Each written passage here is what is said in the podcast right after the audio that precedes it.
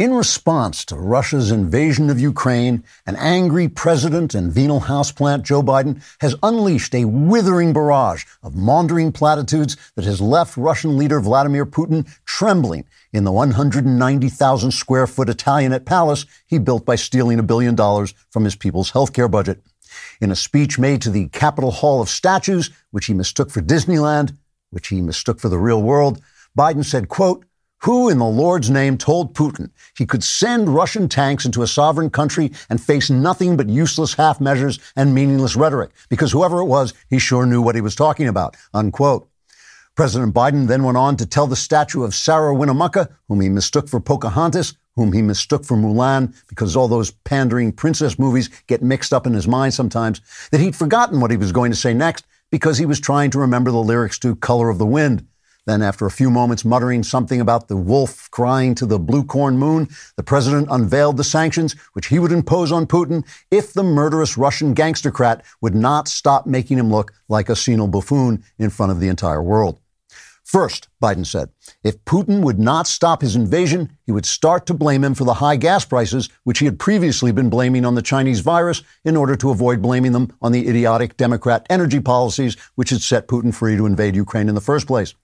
Second, he would send Vice President Kamala Harris to protect the Ukrainian border like she protected our border right up until the moment it ceased to exist. Third, since a Democrat Congress lost the Vietnam War after Nixon ended it, and since Barack Obama lost the war in Iraq after Bush won it, and since he has now lost the Cold War that Reagan won, Biden promised to spend $1,500 billion teaching Americans German for when the next Democrat president loses World War II. President Houseplant then wandered off to sniff the hair of the statue of suffragist Frances Willard, whom he mistook for Justin Trudeau, because Trudeau is just such a pansy. That meant commentators on the political left and right had to try to make sense of his speech, especially the whole bit about the blue corn moon, whatever the hell that is.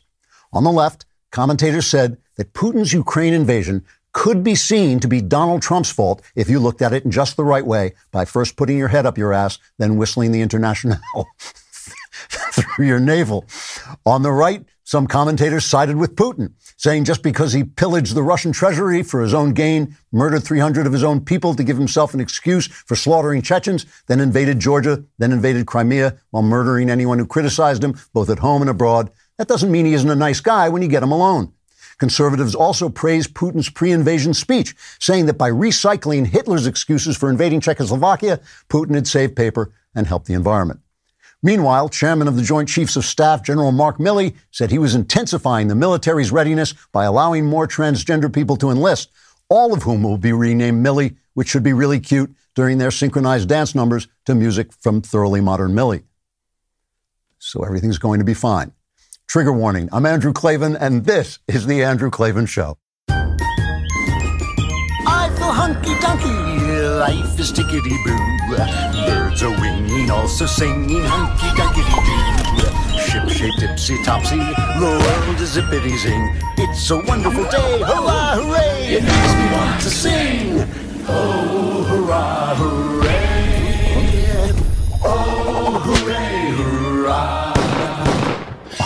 All right, we are back laughing our way, actually laughing our way through World War III, which I think is great. You know, just if they could have held off a few more years, I could have been watching it from heaven.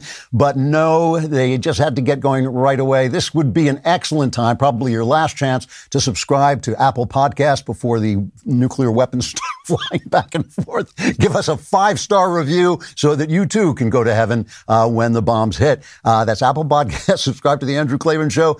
Also, buy the truth and beauty. If we survive that long, you are going to love it. You know, I just read the audiobook of this and I was reminded that a lot of people are afraid it's just a book about poetry, just kind of intellectual stuff. But it's really not. It's a book of stories of these incredible geniuses, uh, the greatest poets who ever lived and the wild things they did and said and thought about and it, and how it applies and how it re- reanimates the way uh, you look at the Gospels. Uh, so please get pre-order that. It would really help. It would mean that the publishers know that you're interested and they'll order more books and that will help us.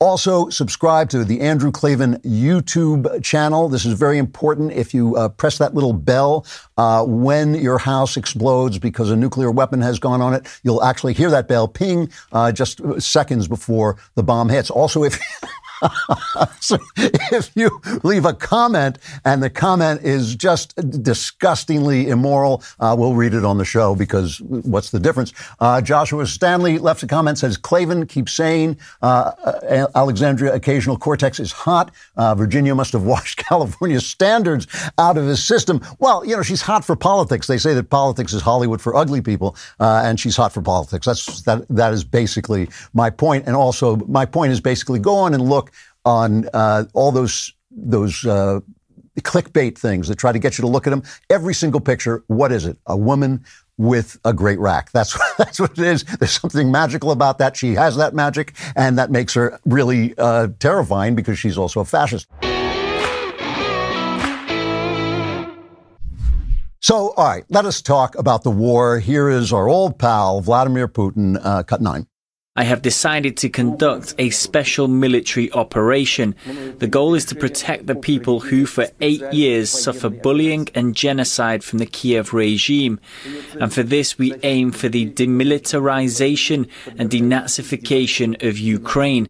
Uh, so yeah, denazify a country that has a Jew for president. So that's really helpful.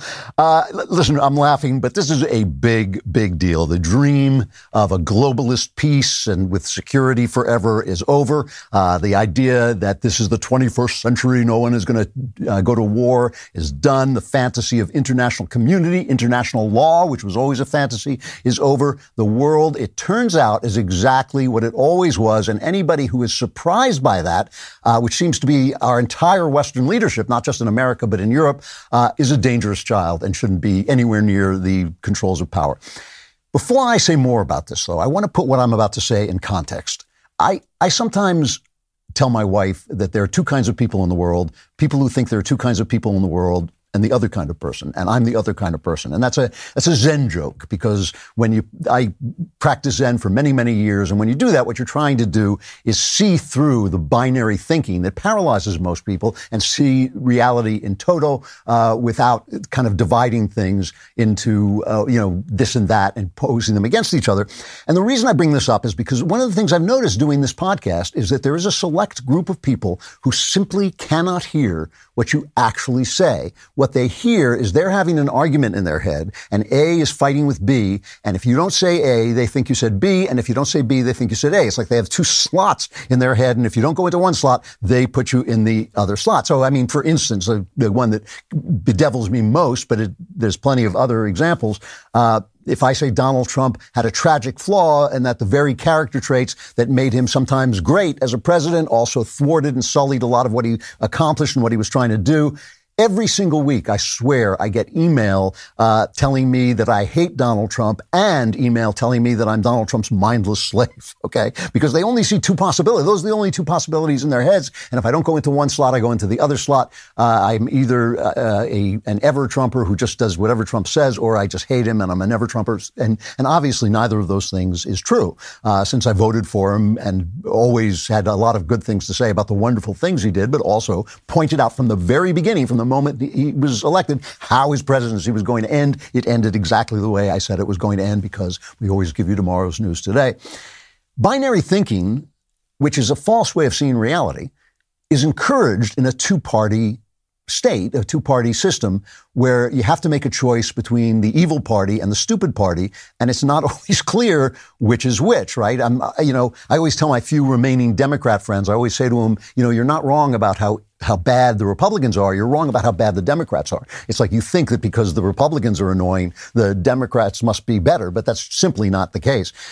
And what you have is because people take sides and they identify with their side and they identify with the people on their side and they hero worship and their, you know, the heart is a natural idolater. The heart just manufactures idolatry out of nothing. So you get a politician that you like and suddenly he can do no wrong. And suddenly, even if he completely upends your values, you follow him down, down that uh, hole.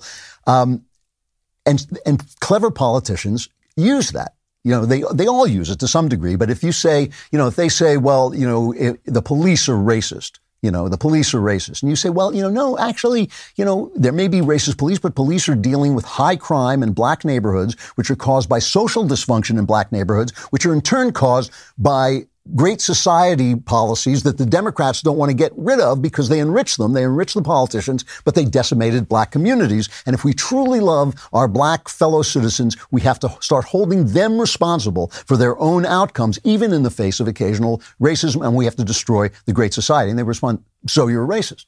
So you're a racist, right? And eventually you get so upset, you sort of say, well, okay, if the only way I can tell the truth is by being racist, I will be racist. And then you're a wicked idiot. And they've won. They've won because now you're outside the, the realm of the Overton window. It's a, it's a really good trick. It wor- works almost every time because people lose their temper. They hammer it. They've got the communications territory to do it. So the only way out is just to continue always to speak the truth and let him who has ears to hear hear what you're saying. And this is what, and that's the context in which I want to talk about Putin and Ukraine, because I'm going to talk today a lot about the stupidity and fecklessness of Western leaders that has, and Western culture that has led us to this moment. And, and this is a really bad moment. I mean, don't, don't mistake it. This is going to go away. What's happening now, the big headlines, all that stuff is going to go away. But it's only the beginning of what's going to happen if things go as, as they almost must. There's always a way out, but we'll see. So this is a big moment. I'm going to talk about the stupidity and fecklessness of Western culture and Western leaders that has led us to this moment. But do not for a second think that that means that Vladimir Putin is anything but a wicked gangster. He is a bad, bad, bad guy. And the West and its freedoms are not only still worth fighting for, but basically they're the only things that are worth fighting for. You know, the, the Ukrainians are out there, they're being invaded by Russia, one of the, still one of the most powerful military forces on the planet, and they are fighting bravely. The foreign minister who was out of the country just went back into the country knowing what Putin said he's going to do. He's going to decapitate the government. That means he's going to arrest and probably kill everybody who runs the country and install his own people there. The foreign minister, whose name is definitely on Putin's list, is going back into the country because he can't stand for the soldiers to be fighting while he's out out of harm's way. That's what he's doing. I don't know if you heard that story about the Snake Island, uh, where the Russian Navy approached and they sent a message saying, "This is the Russian Navy. Uh, you know, please surrender. You know, it's time to surrender. And the 13 soldiers who were on the island uh, sent back a note saying, uh, "Russian Navy, go f yourself." And all of them were killed. And this is something to remember when moral midgets like Andrew Cuomo and virtually the entire news media during COVID told us we had to shut down Western culture. We have to shut down Western civilization, destroy our economy, weaken our nation, weaken our children, hurt our children because death was the worst thing. Remember Andrew Cuomo saying that? It's death. There's nothing worse than death. It's death. Remember when one Republican, and I'm sorry I can't remember his name because he deserves credit, he went on and said there are worse things than death you know, because I want to make sure my children are getting their education. There are worse things than death. And everybody just said, what do you mean worse than death? Well, you bet there are worse things than death. If people didn't believe that, if people didn't fight uh, to be free, if they didn't fight for their freedom, you wouldn't have all the things that you have. Everything you have is built on the body of soldiers who died thinking, this is worth it. This is worth risking my life for. Uh, so because a senile and venal version of Neville Chamberlain as president. I mean, that, you know, President Biden is just, you know, we, we thought that, oh my gosh, or somebody thought, not me, but a lot of people thought that, uh, Donald Trump was so out there that we had to get this basement boy, this old man in there, and it couldn't be worse. It's worse. It is worse. It, he has taken one year and he has destroyed just about everything that Trump did, and so many things that Trump didn't even do that pre predated Trump. But I am not going to be called unpatriotic for t- speaking the truth about Western leadership, especially by a press that elevated terrorists as austere religious scholars. Remember that? The Washington Post said that. they condemned Trump for killing Iranian terrorists. They said, oh, he's going to start a war. What a terrible thing. They interrupted or, or they, they condemned Trump for interrupting Iran's nuclear program because they thought Obama was the son of God. So anything he did must have been great where really uh, Obama just made it easier. Look, they have been picking, they, blame George W. Bush for a hurricane when he was fighting two wars in Iraq and Afghanistan. I'm not going to suddenly be accused of being unpatriotic by these clowns who are only patriotic. They're only patriotic when they're fighting for their side, which is the left, which is leftism. When they have a Democrat president in play, he can do nothing wrong. And suddenly we're not supposed to say this is a weak old blithering idiot who brought us to this brink into this war. Not because he's the bad guy, But because he doesn't know how to deal with the bad guy, Putin is the bad guy. You cannot say that just because I'm talking, telling the truth about Biden and other Western leaders that I'm giving any credence to Vladimir Putin. Do not fall for that. I mean, the, these buffoons are part of the problem, as we know. This leftist media, they, they only become patriots at this, at the moment when they're defending their side. And the thing is, because of Western fecklessness, not because of Western evil, Putin's the evil one, but because of Western fecklessness in dealing with evil, we are now in a tragic situation. And when I use the word tragic, that doesn't mean sad. I've said this a lot, but it's hard to explain to Americans what tragic means because we don't uh, experience tragedy that often in this country. We're too powerful, we're too safe, or have been for so long. But but tragedy is not just sad stuff. Tragedy is like being in checkmate. It's like a moral version of checkmate. You move one way, you lose your king to a bishop. You move another way, you lose your king to a knight. You lose your king to a pawn. If you lose a third way, there are no good answers. And, and the thing about this is when you find yourself in a tragic situation, it means you made a mistake a long way back during the game and your opponent outplays you. That's what it means when you're in a tragic situation because tragic situations have to be avoided before you get into them. Once you're in checkmate, you're screwed, right? You can still move, but every move you make is going to be bad. So now we're in a situation where we can't uh, go into Ukraine against uh, against Putin. Nobody wants to go have boots on the ground in Ukraine. And if we do, we could we risk starting nuclear war. I mean, we were risk starting a huge, huge war. If we don't go into Ukraine right now, Putin and uh, Xi and China are going to know that they are free to keep pushing what they're pushing, which is the end of the Western world order in favor of an authoritarianism that they have developed that now basically can still run a decent economy, uh, at least so far, while enslaving its people. And the part of the problem is is that too many of our elites, uh, like th- that jerk Justin Trudeau, that blackface pansy, Justin Trudeau, and AOC, speaking of hot bodies, uh, AOC, people like that are already enamored of authoritarianism. So they they may not be too sure what they're fighting for. Uh, even, you know, like this, uh, this idiot Trudeau. I mean, this guy really is something else. He, he has a peaceful demonstration going on. He has a peaceful demonstration going on. He doesn't just break it up which would be one thing. And this is, remember, a guy who knelt down to celebrate Black Lives Matter burning down our cities. So now it's, it's him who looks bad. He cancels people's uh, uh, bank accounts. He steals their money. He says the police are going to hunt you down wherever you are. He denies them bail, just like they're doing to the January 6 people, which might be fair if they did it to the BLM people too, but they don't. And then he makes he makes this speech when Putin goes into Ukraine. This is cut five.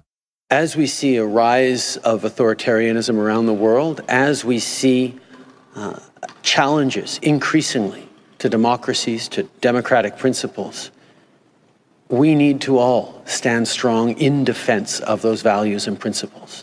Somebody should take this guy by the heels and dump his head in ice water because he is really something else. I mean, this is the problem. Our, our side, he's on our side, theoretically, he's the West, has lost the plot of freedom, has lost the plot of what it means to be a free people. Now, when I say this is a tragic situation and every move is, uh, is bad, it's fortunate for us because there's a God and because Doris Day, who personally knows God, was right, and the future is not ours to know, history is never decidedly tragic. You never know if there might still be a way to avoid the global conflagration, which is going to come if we don't stand by and do absolutely nothing.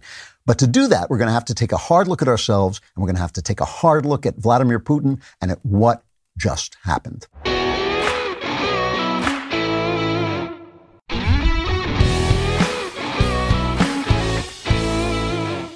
So Vladimir Putin is an important guy to understand right now, obviously, because he's operating on his own and he's operating out of his own motives. And this is one of those places where binary thinking gets you in trouble. The people who spend all their time hating Trump, dreaming up new ways to attack Trump, they go insane every time Trump says something like, he just said, oh, what Putin is doing is genius. Putin is, is a genius. And then you get the crap like this from uh, Liz Cheney and from Joe Scarborough's cut 28. As Liz Cheney says, former President Donald Trump's adulation of Putin today aids our enemy. Yeah. Uh, uh, in the process of an invasion. Our enemies. Trump's interests don't align with the interests of the United States of America. They do not. Mike Pompeo's interests do not align uh, with the interests of the United States of America or of the NATO alliance that we fought so hard as a country uh, to continue to work together with. so, now, you know, look, nobody can deny that Trump has a big mouth and he speaks carelessly, but he didn't say Putin wasn't a bad guy. In fact, he was talking sardonically and he's basically said Putin's a bad guy. I mean, Jack the Ripper was clever too. Jack the Ripper evaded the police. That doesn't mean you have him over for brunch when when Trump and Pompeo say this guy is brilliant, they're talking about his a realism that he has that the West doesn't have. That doesn't mean he's good. I've already said he's an evil gangster. It simply means that he is he sees the situation more clearly than guys like Biden and John Kerry and all these people who have been getting us into this fix for a long time. Conversely, when people say tell the truth and say Putin is a, a, an evildoer and a gangster, you know, and he steals people's money and he oppresses his people and he murders people. You, you, get people on the right, you know, who start to say, well, you just want one of another one of these endless wars. That's what you want, another one of these endless. Well, you know, I want to play Tucker Carlson. Now, I, I don't like uh, attacking people on the right because the left is so powerful and so bad. And I personally like Tucker Carlson, both his show. I've only met him a couple of times, but I've, I've always enjoyed him. I like his show. I frequently agree with him. I don't always agree with him. He does good journalism. But he has been saying things, well, like this as a cut four. It might be worth asking yourself, since it is getting pretty serious, what is this really about? Why do I hate Putin so much? Has Putin ever called me a racist? Has he threatened to get me fired for disagreeing with him? Has he shipped every middle class job in my town to Russia?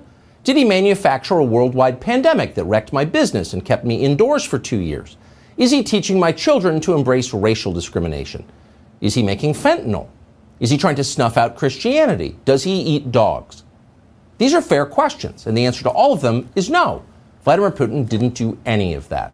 So, you know, I, I asked myself what he's saying because he's just obviously a smart guy, and like I said, I frequently agree with uh, what he's talking about.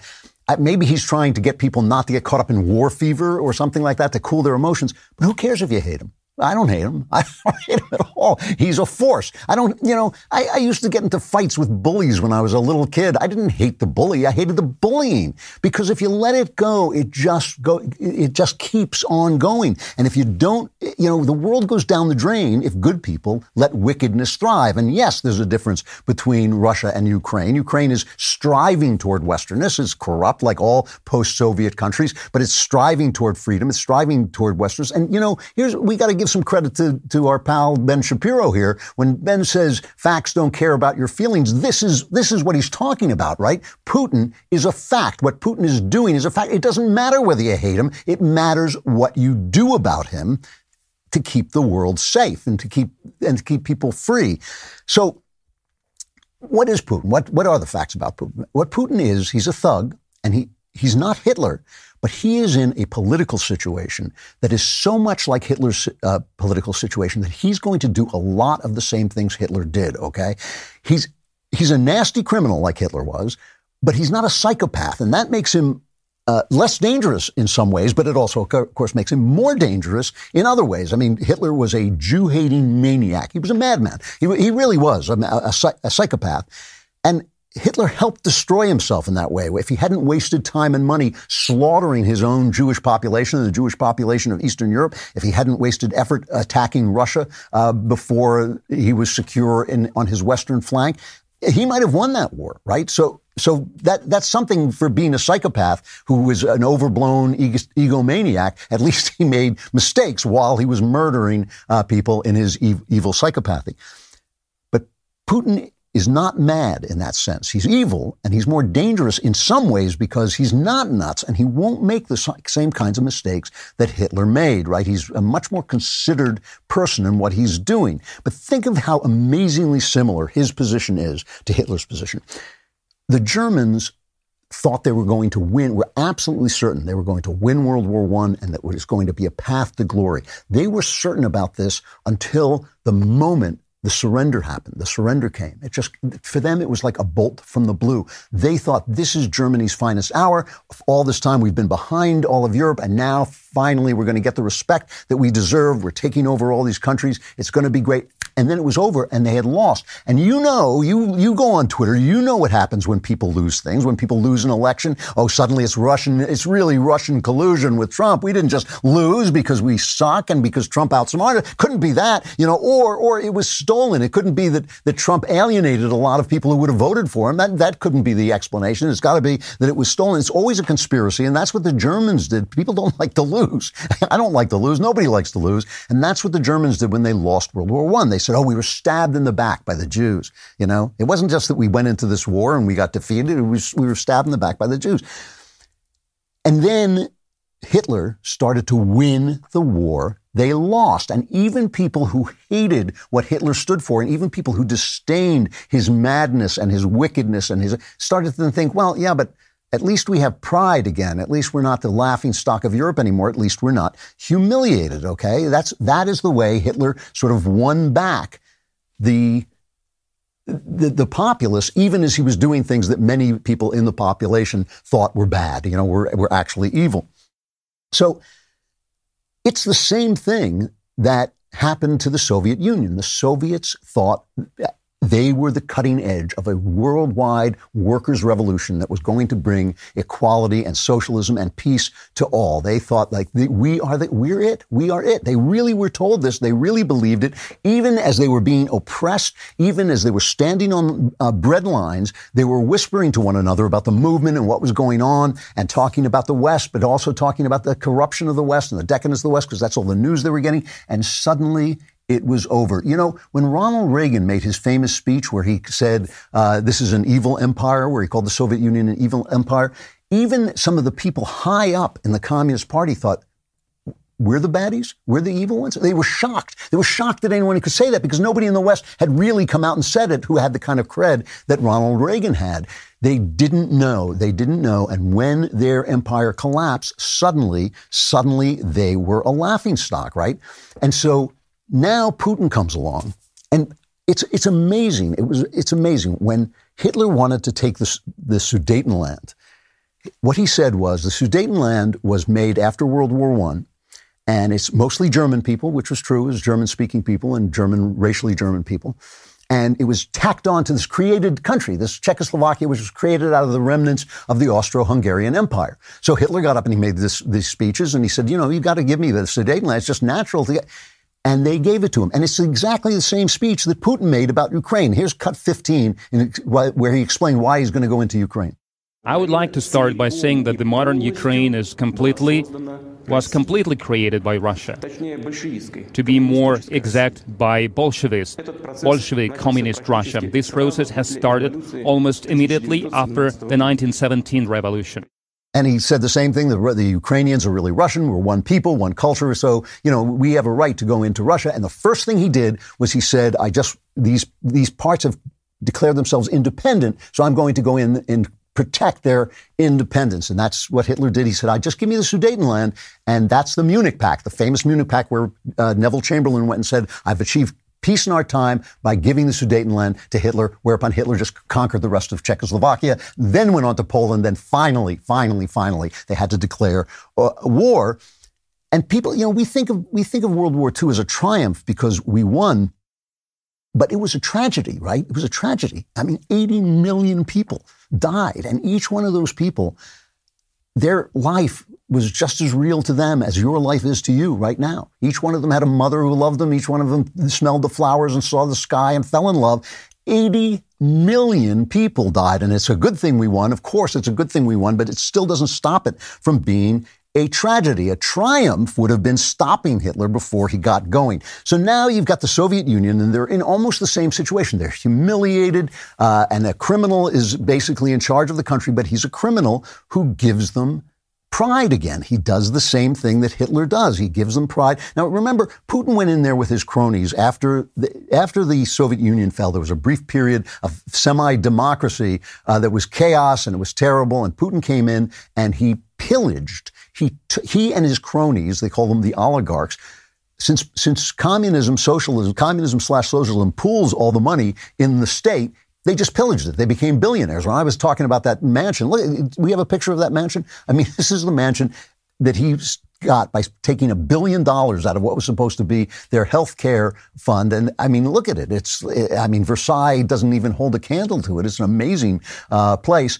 And, and that's what they did. They became wealthy, but, but they started to, uh, but Putin basically started to give people pride by marching on other countries. They, you know, Putin and his friends, they're not they're not doing anything for Russia. They're off educating their kids in Europe. They have billions of dollars. They're pillaging the money. They don't do anything. The people don't have a good economy because the entire economy is based on oil. If Europe stopped buying oil from them, they'd be in big trouble. And he he is just uh, you know, he's not, like I said, he's not Hitler, but he's in the same position. He's in this, can uh, shore up his power the same way and he makes the people feel like big shots. When he went into Crimea, his popularity soared. And for years, people were saying, well, things aren't really great here, but at least we're back on the world stage. At least people are afraid of us again. At least people are taking us seriously again. We're not humiliated anymore, just like Hitler. The other way that Putin is like Hitler, they both have an idea. And this is important because the world is about ideas. Hitler believed in an, he had an idea of what Germany was, and Putin truly believes in the Russia of his youth.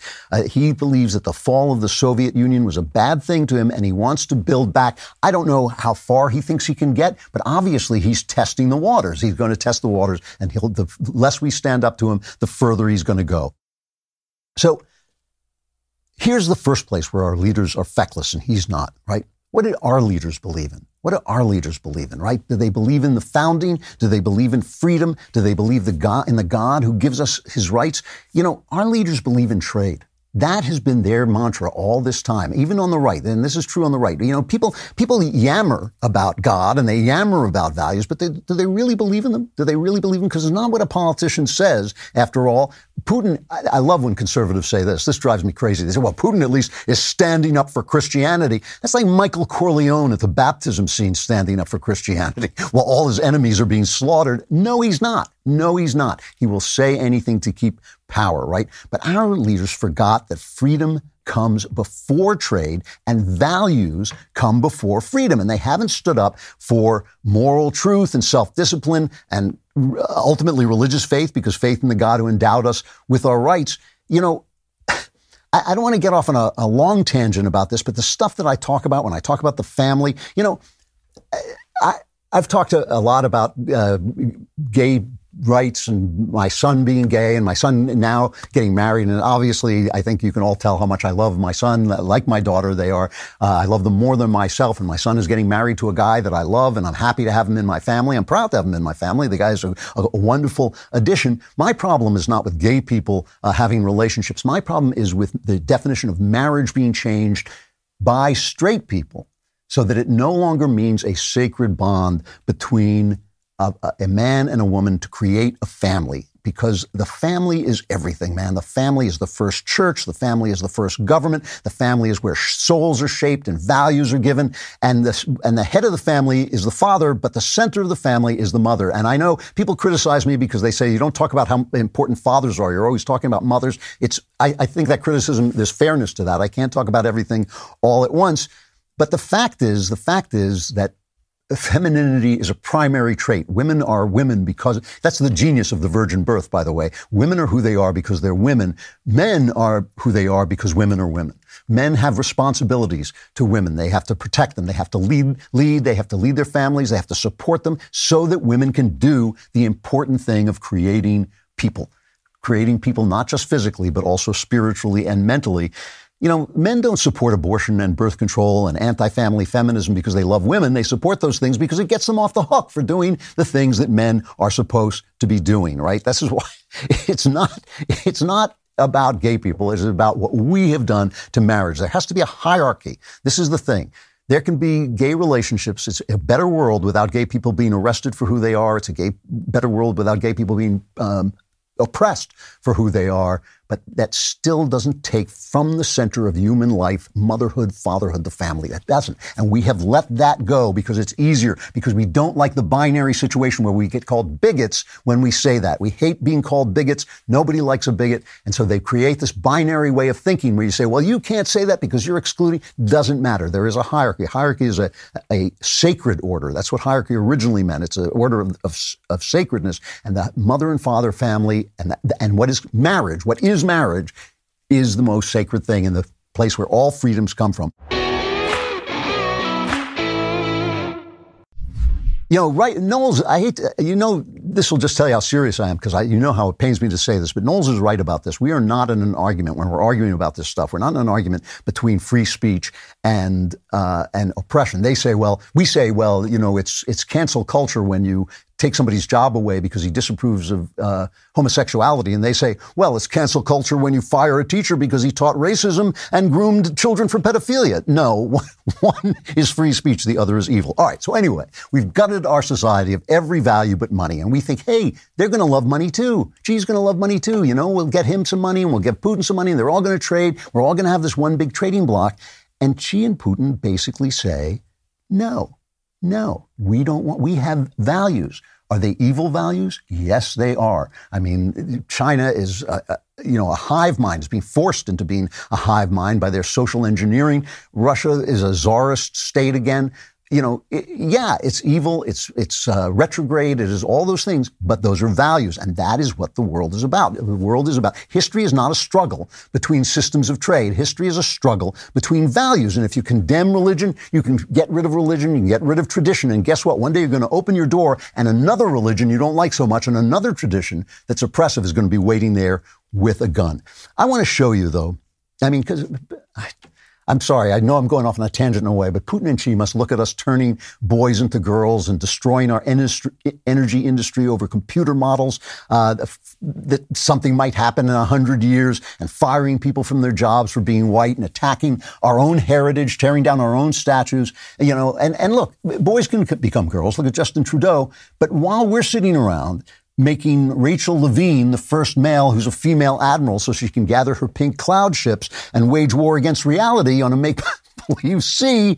Putin and Xi are drinking and laughing, and they're thinking, you know, yeah, that's good. You guys keep doing that, and we'll teach your children to. We'll send over TikTok, and we'll teach your children to do that too. And we are going to take over the world bit by bit by bit. First our part, then your part. So you know, we convinced Ukraine, so we're fools. We're fools. We thought all this was over. It's never over. It is never over. The mind of man, the brain of man, the consciousness of man evolves, but the heart of man is crooked and it never changes, never, ever, ever changes.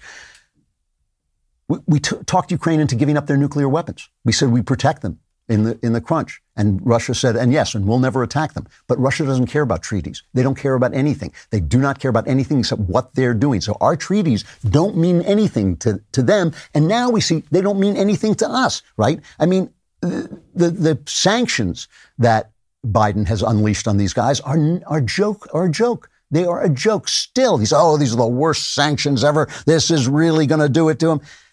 No, no, it's not. They're not going to do, it's not going to do anything to them. They're not making the oligarchs pay. They're not cutting them off. There's so many exceptions in their energy sanctions that they're not sanctions at all.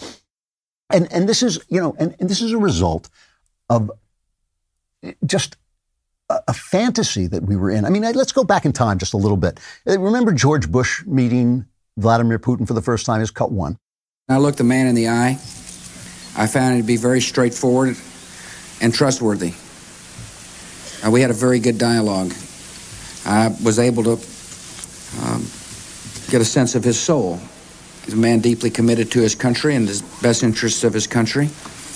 Uh, and I appreciated so very much the frank dialogue.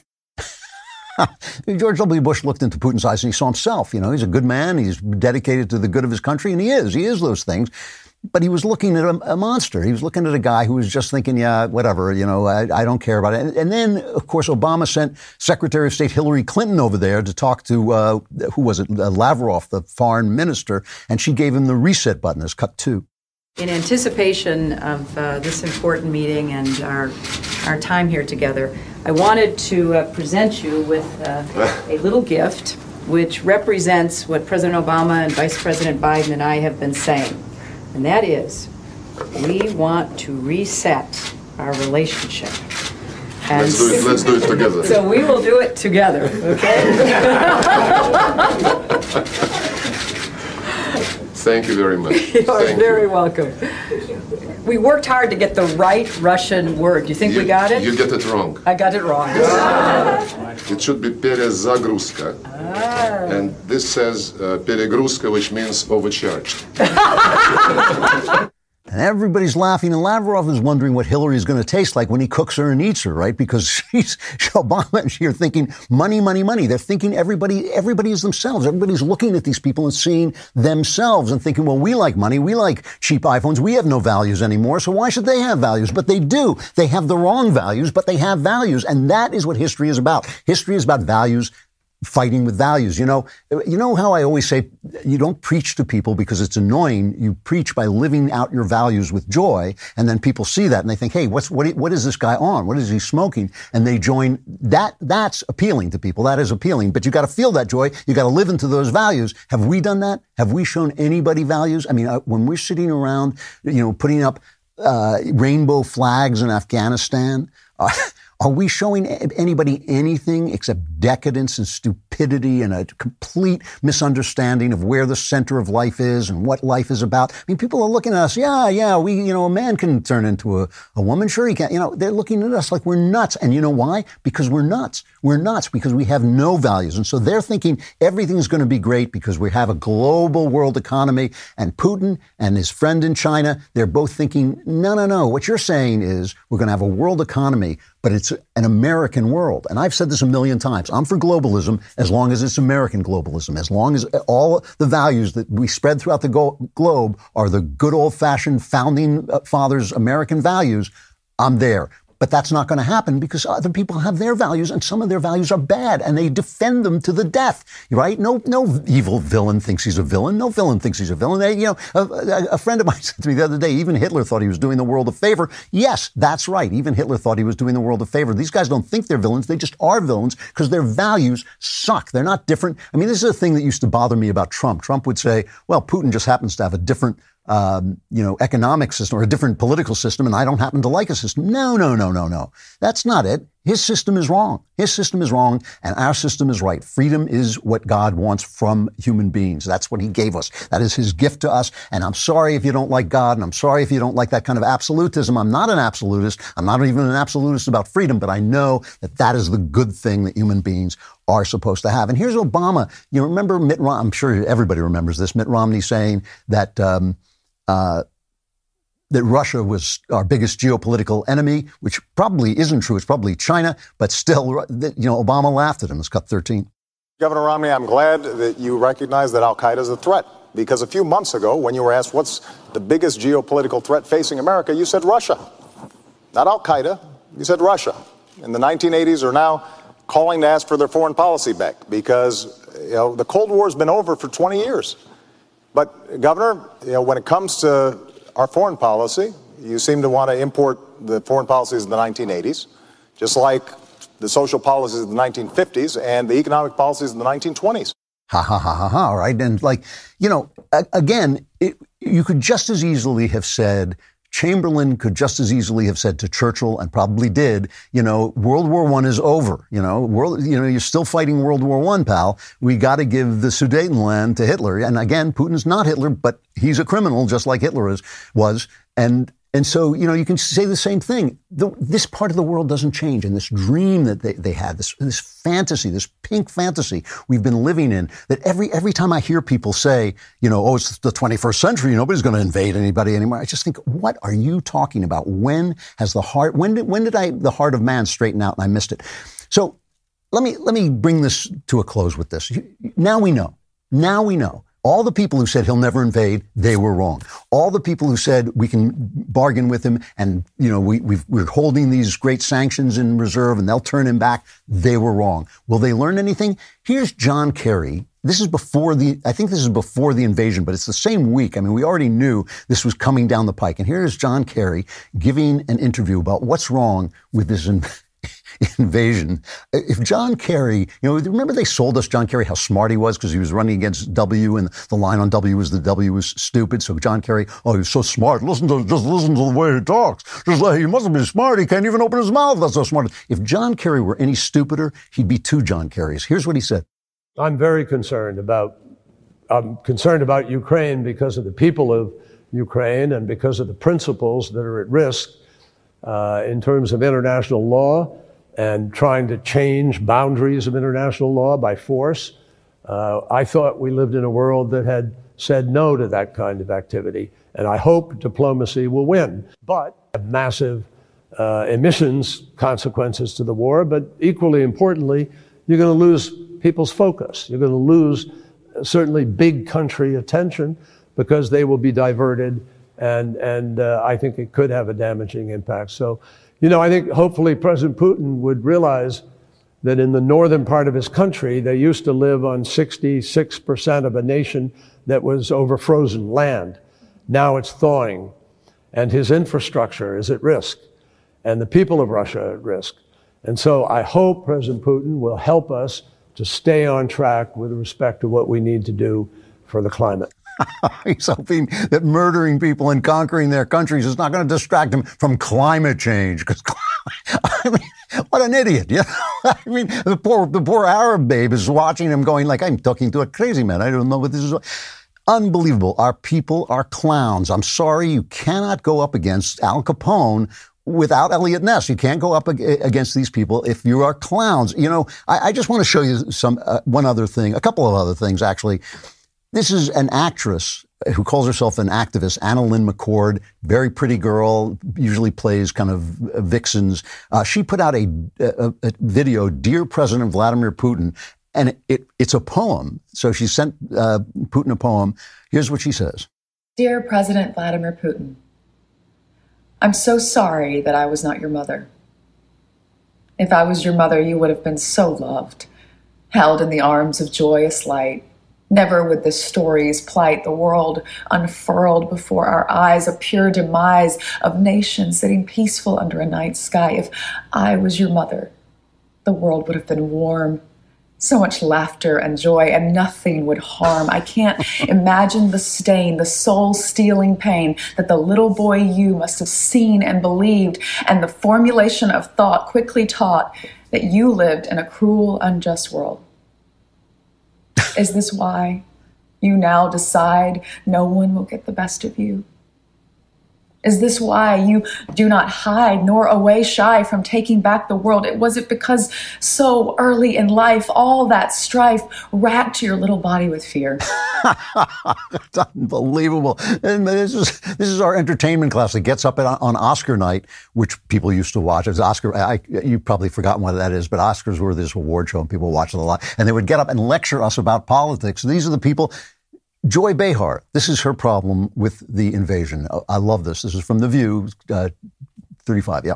Estimates are 50,000 Ukrainians will be dead or wounded, yeah. and that this is going to start a humanitarian crisis, a refugee crisis in Europe. We're talking yeah. about 5 million people yeah. that, that are going to be displaced. Yeah. I mean, it, it's, it's heartbreaking to hear what is going to happen. Yeah.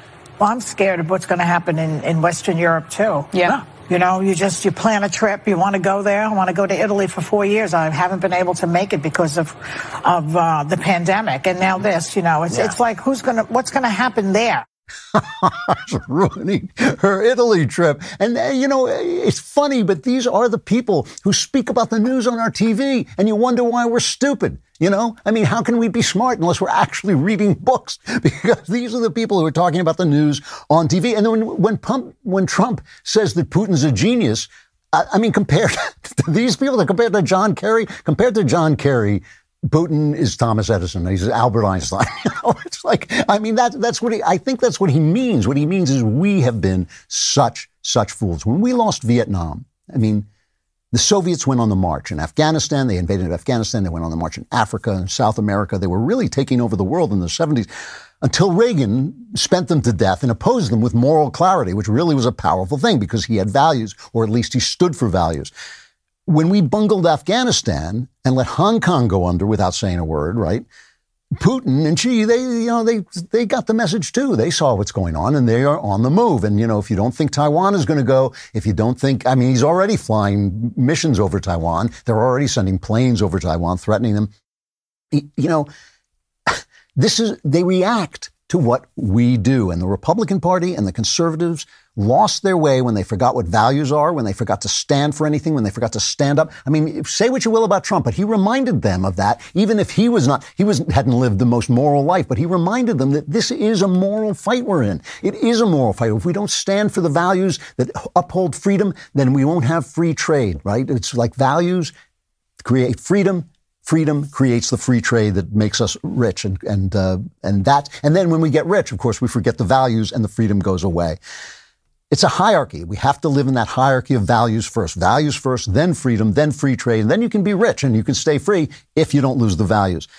Joe biden he is just he is the new Neville Chamberlain, and the Democrats are an entire party of Neville Chamberlains. They're backing him to the hilt. They're saying, what a wonderful thing that Trump isn't president anymore. And Putin didn't do this when Trump was president because, because Trump took care of business. He took care of business. He met, let the energy market thrive. Putin, uh, Biden didn't do that. Biden cut down our Keystone pipeline and gave uh, an allowance to the Nord Stream 2 pipeline, Putin's pipeline into Germany and he said, well, that will give us leverage because we'll be able to cut it off. Putin doesn't care. There's plenty of natural gas he's taken over in Ukraine, by the way. It's something like the fourth largest uh, producer of natural gas in the, in the world. So, and the Nord Stream pipeline bypasses Ukraine. So if he has Ukraine, he doesn't need that pipeline. You know, it's, it's, it's not all about economics. It is about values. And if we don't have values and if we don't recognize the values of the people we oppose, we don't recognize the evil of the values that, that we oppose, whether they're Islamists who didn't kill because they were out of work, as David Brooks once said, they didn't kill because they were out of work. They killed because they believed in a God who wanted us dead. The Islamists did. Now these guys kill because they believe in a world in which they dominate. Their way of thinking dominates. Their authoritarianism dominates. Human consciousness evolves, but sinful human nature never changes. And this guy, you know, we thought we could tell reality how it was supposed to behave. We thought we could tell reality. We thought, oh, men can be women and, you know, uh, people can be civilized by giving them a lot of money and people don't need values. We can live without that. We thought we were going to tell reality how to behave. This thug Putin, he is reality. And he's not going to be deterred except by the kind of real power, which is the only thing that he can understand. So we're talking about the West and what the West means. And one of the emails I get most frequently says something like this. You know, I, I want to read the, the art and literature of the West, and I really want to know more about my culture and my heritage.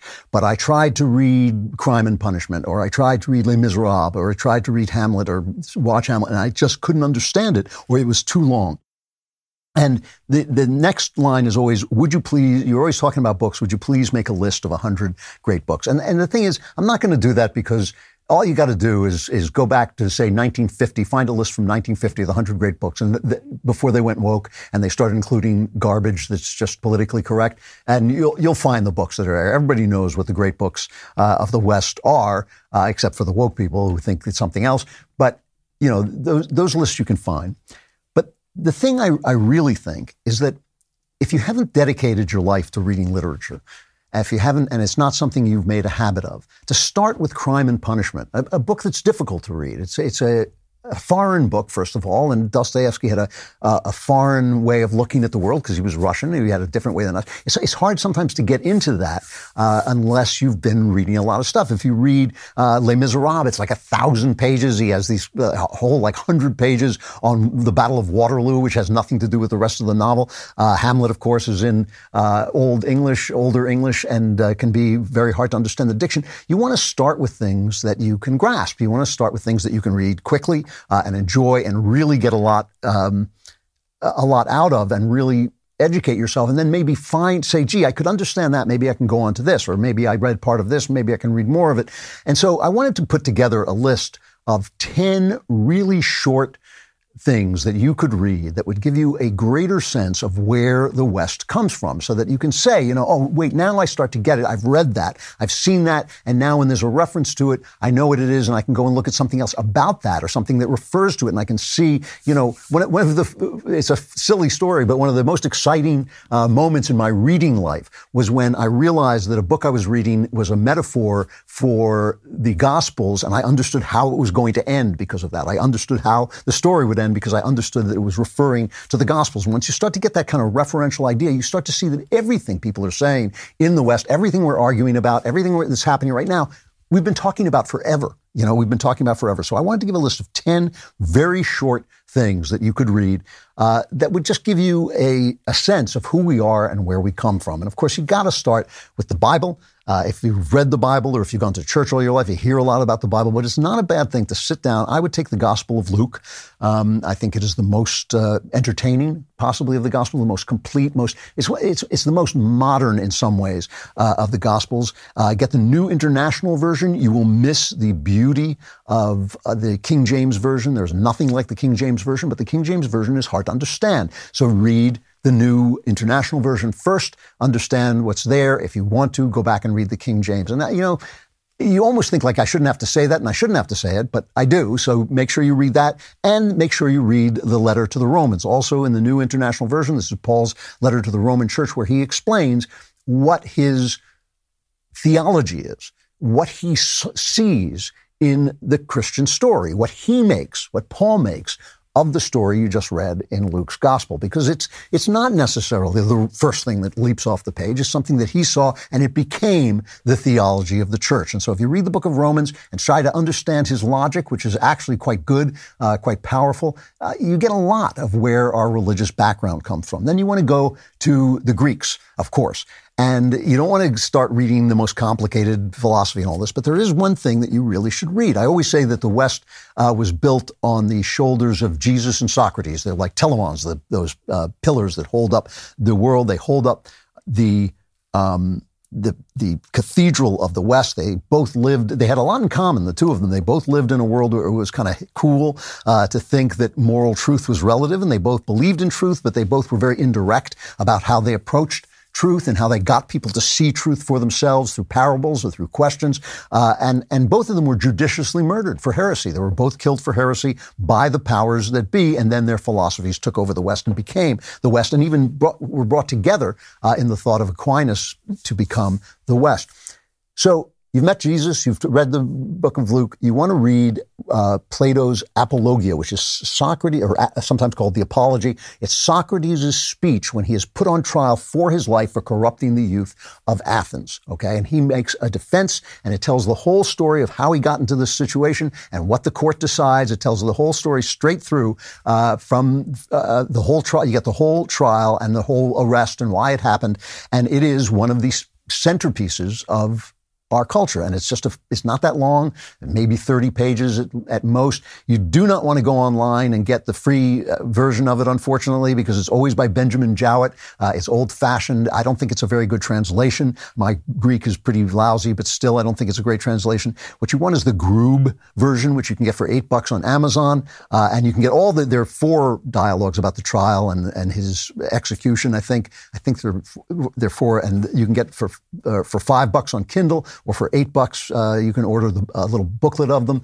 Uh, you want to read the apology. It tells the, the famous story of what happened when the oracle at Delphi said that there was no man in Athens, no man in Greece who was wiser than Socrates. And Socrates said, how can that be true when I know that I know nothing? And he began to question the powerful and the wise and the good of Athens and to see if they were they had to be wiser than he was because he knew that he knew nothing. And of course this it really annoyed them. As he exploded each one of them in turn it really annoyed the powers that be. And this idea of questioning authority questioning the wisdom of the experts something you hear us do on the show something i hope you hear us hear on knowles' show and ben's show and, and walsh's show. You know this, this is something that is very much a part of the West, and it's something you get killed for in other place, places, and it's something Socrates did get killed for. I always remember reading a dialogue, rereading a dialogue uh, of Plato's with Socrates. It's Plato writing about his his teacher Socrates,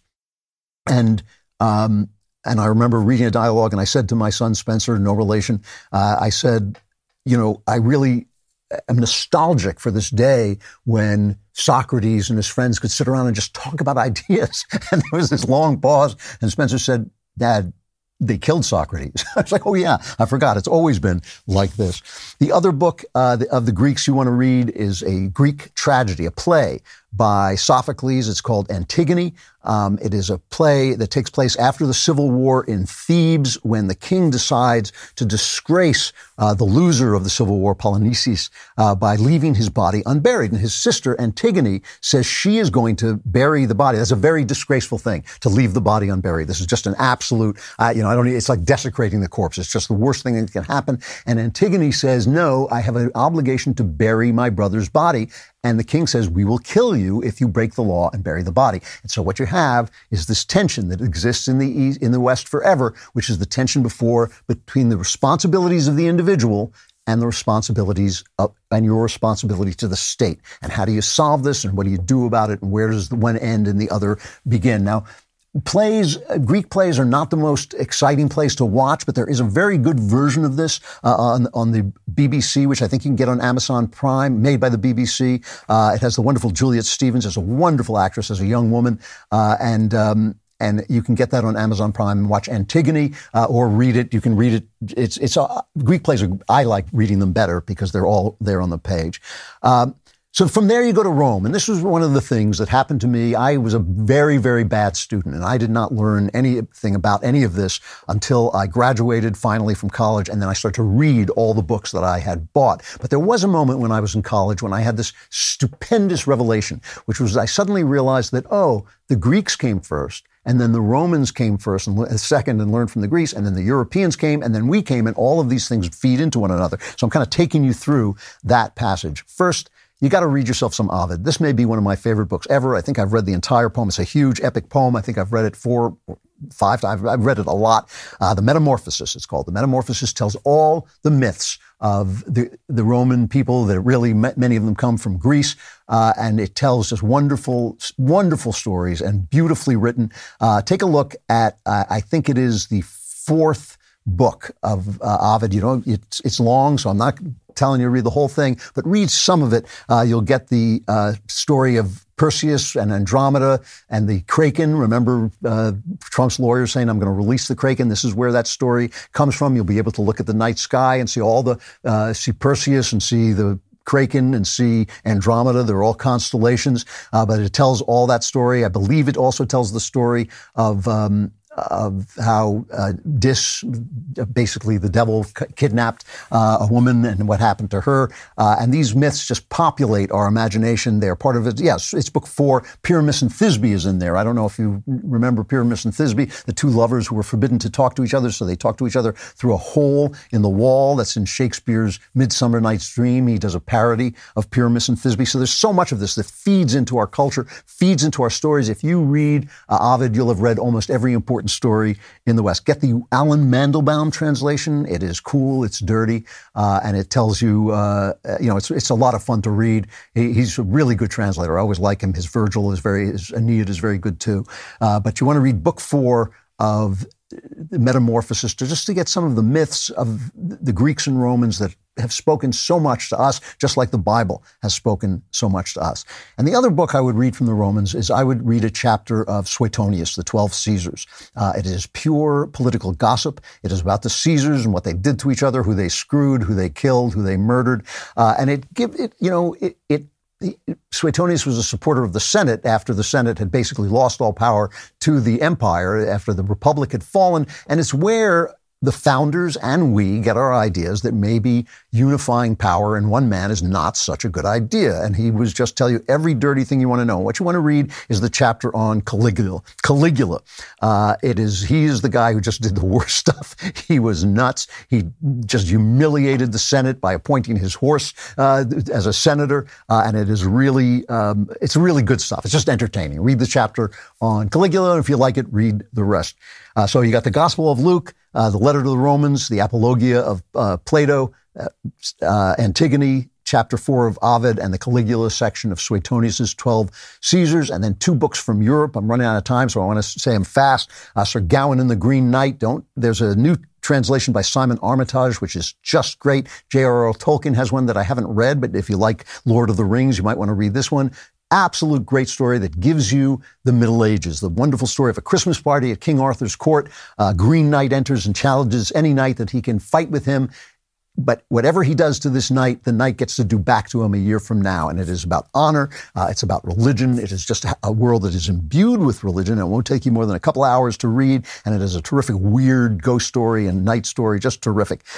Then you want to go to Heart of Darkness. And I'm skipping centuries here, but this is Joseph Conrad, uh, a, written at the end of the 19th century. Uh, you, if you've seen Apocalypse Now, you know the story. It's about a journey into, uh, into the African jungle to get a guy who has vanished into the jungle and the horror that they see there. Uh, you know, Francis Ford Coppola applied it to the Vietnam War, but you want to go back and read the original because what it is is about once you've read Sir Gawain and the Green Knight, you'll realize this is a civilization that has lost its religion. It's lost its comfort with the mystical. It has lost its comfort with the supernatural. And it is also exploring Africa. It's exploring a primitive society. And it's going back basically into its own past and seeing the horror of uh, a primitive world, but also the incredible attraction of the primitive world. This is a, way, a, a, culture that is losing its way. It's 14 years away from the world wars that will destroy the civilization of Europe. It is a wonderful book and it's very, very short. You can read it uh, maybe in two days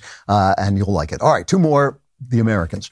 Um, this is the only full-length book I'll recommend. Read Mark Twain's Huckleberry Finn. It is the book of the, it's the American consciousness distilled. It really is. This book is not just uh, uh, Huckleberry Finn sort of discovering the immorality of slavery. It's not just the slave looking for freedom. It's also all the fakes and phonies along the way because you're in a country where anybody can become anybody so they can become anybody they want. So just like a man pretending he's a woman, they pretend to be things that they are not and expect everyone to believe them and con everybody they can. Which finally brings me to the last one, a very short novel, The Great Gatsby by F. Scott Fitzgerald. It, is, it may be the best American novel ever written besides Werewolf Cop. Uh, it is, it is a great, great novel.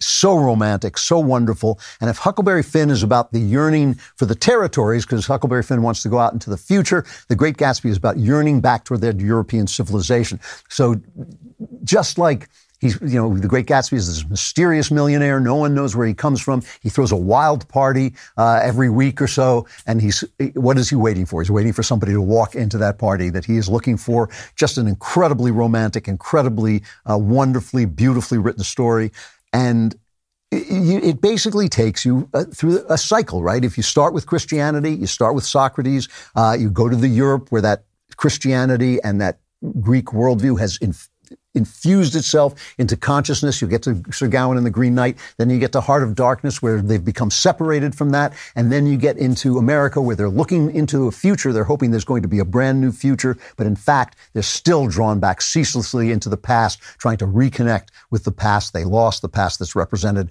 by Europe and European society.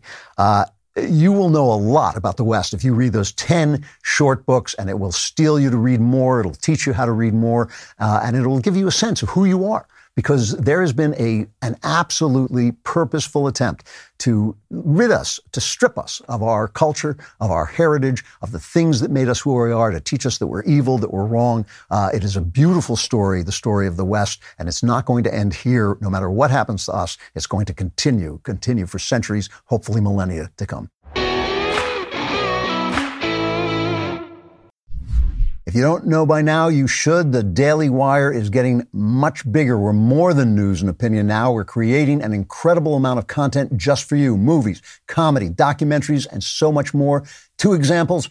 Shut In. If you haven't seen Daily Wire's first original movie, you've been under a rock. This film has an audience score of 97% on Rotten Tomatoes. It's a riveting redemption tale absolute emotional roller coaster. It's artful, suspenseful, highly entertaining, 500,000 people watched it live during the world premiere last week. Even the left leaning San Jose Mercury reviewed it and gave Shut In props. But it's not just quality movies like Shut In, Run, Hide, Fight, or the soon to be released The Hyperions, or our summer blockbuster, Terror on the Prairie with Gina Carano, which I'm being told is terrific. Uh, when you become a member, you also get hard hitting documentaries like China, The Enemy Within. Throw in our investigative journalism, one of a kind shows like Third Thursday Book Club, Candace, Debunked, and The Search not to mention our willingness to fight for what you believe in. This is why I say the Daily Wire is bigger than you think. When you sign up, you get all of this, and trust me, more big things are coming. But we need you. Help us build a world of news and entertainment that reflects your values. Become a Daily Wire member today. Head to dailywire.com slash watch to get caught up on all of this new exciting content. That's dailywire.com slash watch. If you've ever wanted to be a fly on the wall for conversations that don't take place on screen, now's your chance. In Ben Shapiro's new show, The Search, You'll join him and his closest friends as they head to Ben's favorite local spots to dive into some deep conversations that you don't get to hear when the camera isn't rolling.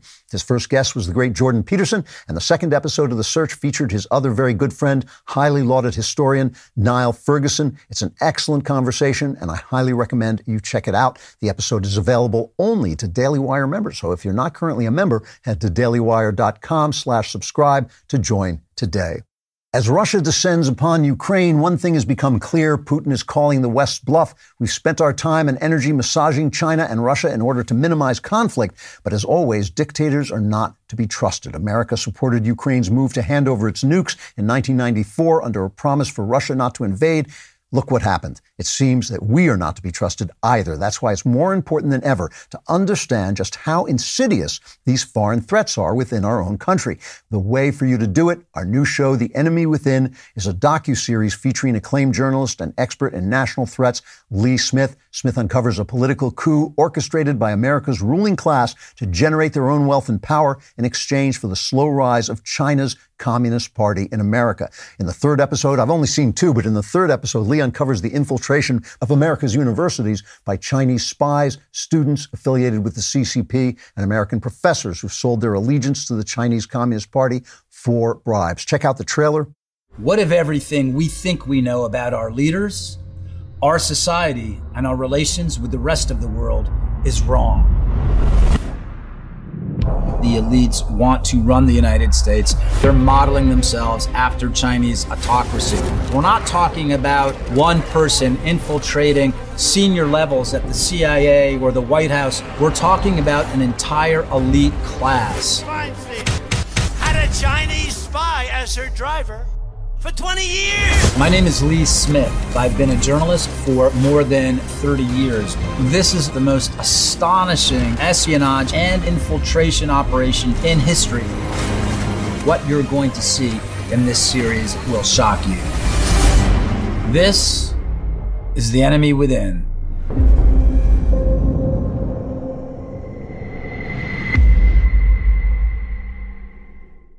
All episodes of The Enemy Within are streaming now exclusively at the Daily Wire. So if you're not a member, now's the time to change that. Head to dailywire.com slash subscribe to join us today.